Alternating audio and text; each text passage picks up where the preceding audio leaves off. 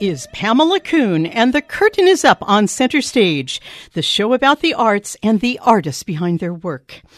There are many operatic tenors who have thrilled us with their sound. Pavarotti, Jon Vickers, Jonas Kaufmann, they immediately come to my mind. But there is also a league of tenors who are not always household names, but rather artists who have achieved a legendary status in the music world and who we look up to as the artist's artist. Canadian tenor Richard Margison defines that category, and he has achieved that role with grace, a beguiling smile that Richard Margison fans immediately recognize, and performances that are memorable and honored. He is a recipient of the Officer of the Order of Canada. He holds three honorary doctorates and was awarded two Lifetime Achievement Awards from the Giulio Gari and Licia Albanese Puccini Foundations. His list of honors is as extensive as the list of international operatic houses where he has performed. So it is no surprise that he, in the role of teacher and mentor, and his lovely wife, stage director Valerie Kuinka, have started the Highlands Opera Studio, a specialized training festival for young, emerging professional artists. Summer festivals abound in the music world, but the Highlands Studio offers personal touches and support set against the backdrop of the wilds of Haliburton, Ontario, Canada brimming with operatic masterclasses, opera performances, stage training, and performance technique and song classes. The Highlands Opera Studio has built a reputation amongst young professional opera singers and the international caliber staff who make the journey literally into the woods to teach them and offer expertise. It is interesting to me that Richard Margison follows in the same footsteps that his fellow Canadian tenors have also trod. Jon Vickers and Ben Heppner immediately come to my mind. They are somehow grounded in the Canadian tradition of work ethic and love of their native land. So today I have with me as my guests Valerie Kuinka and Richard Margison to speak of their special festival. I want to welcome both of you to center stage. Thank you for being with us. Great pleasure. It's a total pleasure to be here, Pam. Thank you. I know you're both in separate places, but we'll try to coordinate this. Um, first of all, Richard, it is such an honor to have you on my show. You know, I, have admired you for years. Your career has been immense, and I've got to say, your broad and engaging smile and laughing eyes are an indication of how much you love life and singing. Can can you and everyone who knows you knows what I'm talking about, Richard Margison. Right.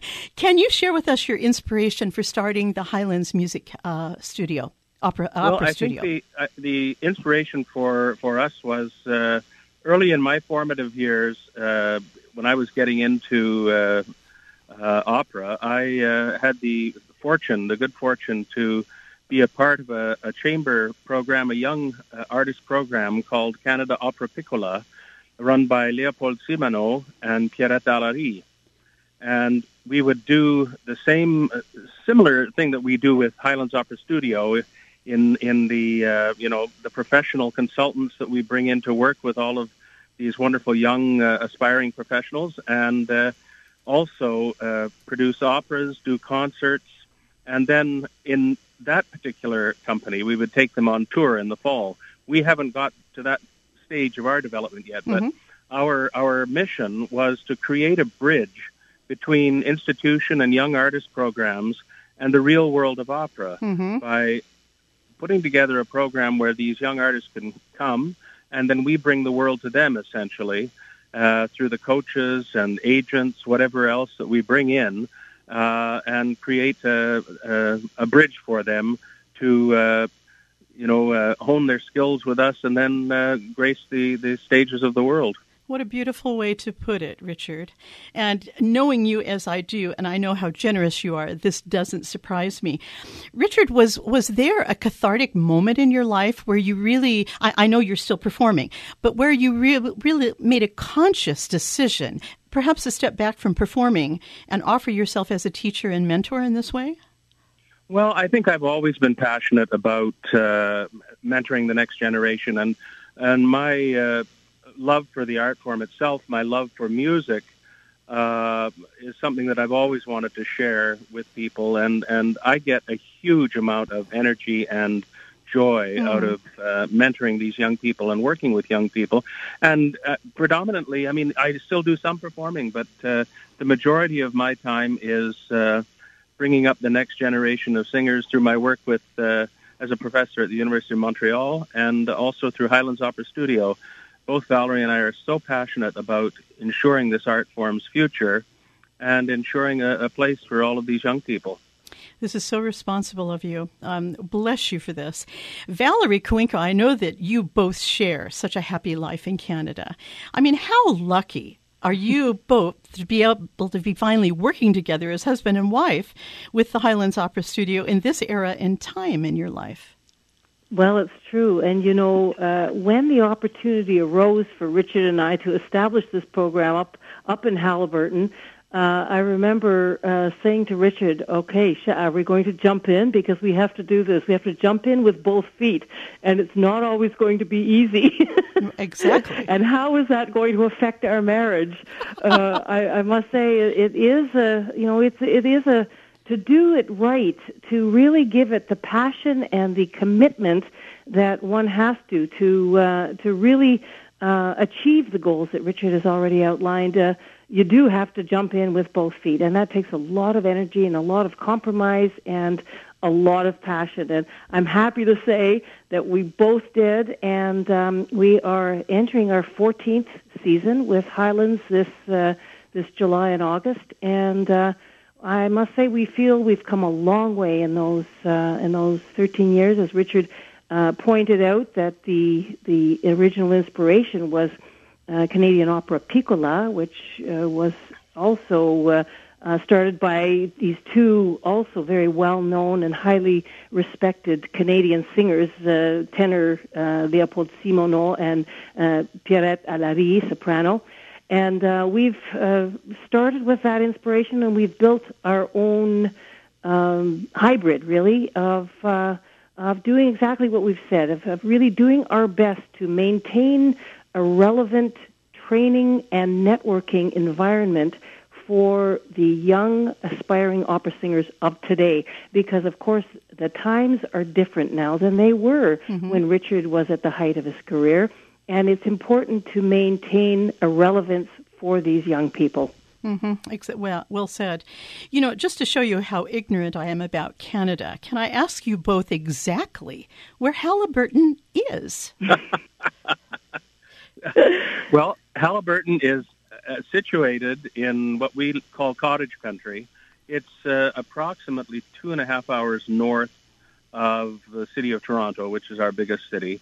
Uh, about two and a half uh, um, hours straight north, and it's all uh, just a, it's the most magnificent place you can imagine. All uh, hills and thousands of lakes, and it's it's just the perfect location to fill the hills with music. Oh, so is this like a little archipelago where the cottages are kind of dotted around?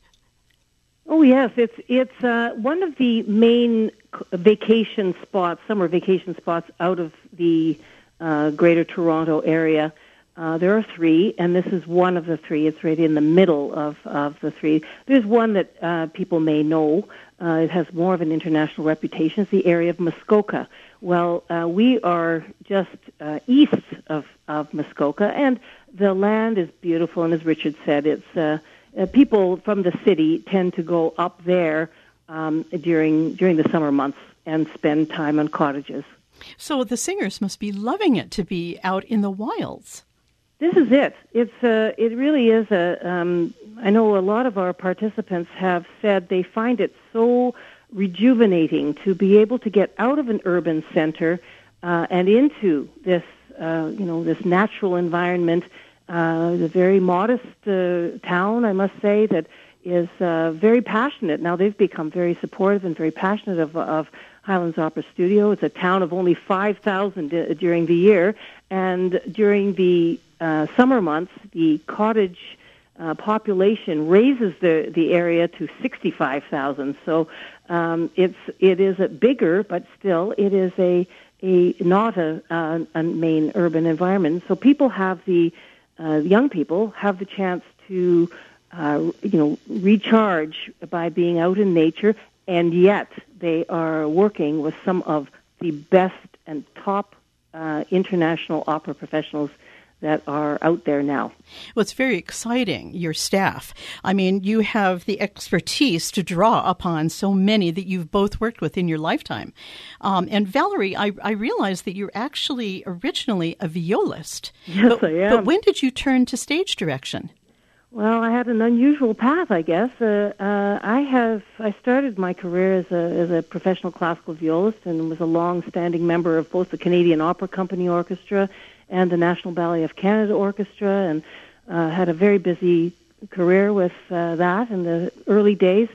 Somehow, during the course of uh, that those that first decade of really a professional career, I I had an interest, and I guess I was a sort of a sleeping interest in in uh, what went on above above me, and uh, theater and staging and and uh, you know just the the psychology behind uh, performances and interpretations of performances. Mm-hmm. When Richard and I uh, met, and uh, um, you know his world, of course, is is uh, was immersed in this. It fascinated me, and uh, time passed. I, I attended uh, many, many uh, rehearsals and found that I had a, a, a vision for it. I, uh, and I would you know, suggest, uh, just sort of share things with Richard and opinions, basically, then. And Richard was the one that said, after listening to this for a few years, I think you have a talent in uh, stage direction, and uh, I think you should pursue it.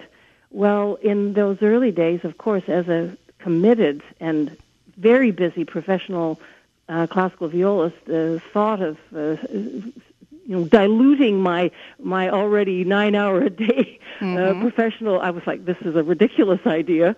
Uh, however, uh, I did uh, with time, and as I say, just to to get on with the story because it was a, an unusual story, but nonetheless, I mentored with a few prominent stage directors uh, and did find that it satisfied something that I felt I had to offer that uh, it complemented my my playing career, and I still play. I still play professionally. Of course, uh, I, I not as much as I, I did. Uh, I when I started working as a stage director at the Metropolitan Opera uh, in 2004, I left the Canadian Opera Company Orchestra at that time.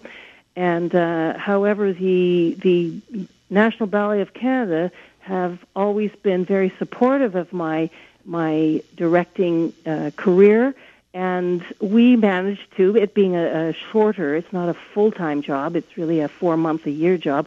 We were able to uh, work with it, and then the those years when I was working at the Met uh, a lot, um, I was able to take leaves of absence, and it all worked out. And so I was I managed to keep my my uh, one foot in both worlds there, and I still do. This is So, wonderful. uh, it, it seems to, to for me, my ability and my career, uh, my experience as a uh, instrumentalist, and so connected with the world of opera in, in particular, and the world of dance, Mm-hmm. uh, informs my ability as a stage director and gives me, I feel, a unique perspective. Of course. And now that perspective is being handed down to the Highlands Opera Studio. How wonderful.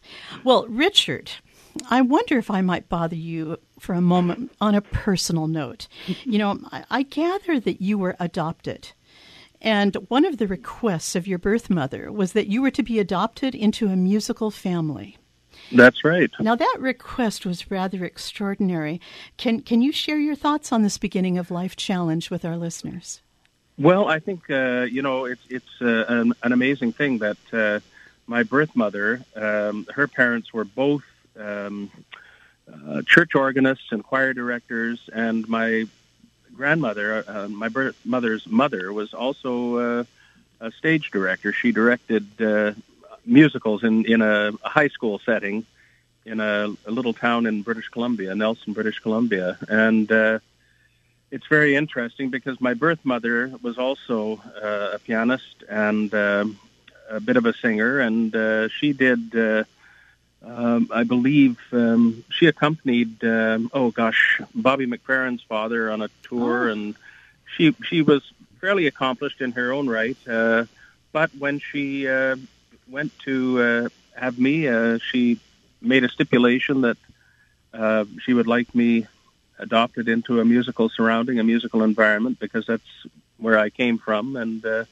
as it turns out, my adoptive mother was a piano teacher and an accompanist, and my adoptive father, although never had a career professionally in music, was uh, with the Victoria Symphony for some years early on uh, in the viola section, and uh, also uh, fancied himself a, a, fine baritone singer. So, oh, marvelous. yeah, and uh, yeah, I mean it's it's a fascinating story, and which I found out when I met my birth mother, uh, ultimately, uh, and the the interesting thing there is that she had known she'd heard me but didn't know who I was, but always thought that I reminded her of her father. So, oh my gosh, um, it's quite fascinating. We'd known each other actually uh, through the Edmonton Opera. She was on the Ladies Auxiliary, and uh, but we didn't know we were mother and son. Oh my gosh, the synchronicity in this is giving me a definite frisson right now. This is, this is so it's exciting. quite amazing. And yeah, I, amazing. I, Richard Margison, you definitely have a star shining on you. I mean, angels are watching you. I know that. And actually, you didn't always want to be an opera singer, did you? You were really, you know, kind of determined to become a folk singer. I was actually, uh, you know, my my inspiration in those early days uh, was, uh, oh gosh, Gordon Lightfoot. Um, our original Canadian troubadour. Um, uh, I think Gordon Lightfoot, uh, Leonard Cohen, Bruce mm-hmm. Cockburn, all of these people um, inspired me. I did a lot of um, coffee houses in the 70s, and, and uh, I actually uh, had a little rock band for a while and got disillusioned, however, with the venues that we were playing and the right. people that we were, and the people we were playing for were not necessarily interested in what we were doing. So uh, what turned to the university to get a degree to become a, a teacher uh, in the schools, to teach music in the schools, and met my voice teacher there, and she said that you should be singing opera, and well, why not? And the rest so is history. The rest is history. Yeah. I've just got to ask you though one thing: Did you ever meet Gordon Lightfoot? I did, and as a matter of fact, uh, we sang on a concert together. Uh, when they were celebrating 50 years of, of governor generals in Canada, and um, met him. Uh, we didn't sing together. He sang his uh, thing, I sang mine, and uh, I said to him, uh, you know, because I, I had met him uh, when I did my first CD of operatic arias. Uh, he was editing a CD of his in a, a studio down the way, and uh, so I went and the, the sound technician for my recording introduced me, and I, I thought I'd touched the face of God at that point. And, um, it, it's it's fascinating. I'm sure he felt the same. But, but, oh well, he was he was in awe. You know, he said, "I don't know how you guys do that with no microphones right. and whatever." He said, I, "It's just it blows my mind." So. Well, I can tell you what blows my mind, and that is your voice, which I would equate, really equal to a Pavarotti with your clarion ring. I, I know that on your website they, they call you the spine tingling sound. But to me, your clarity and the thrill of your sound is so is so stunning. And I'd like my listeners right now to, to have a sample of that. So we're going to hear tenor Richard Margison in Nessun Dorma from Turandot by Puccini.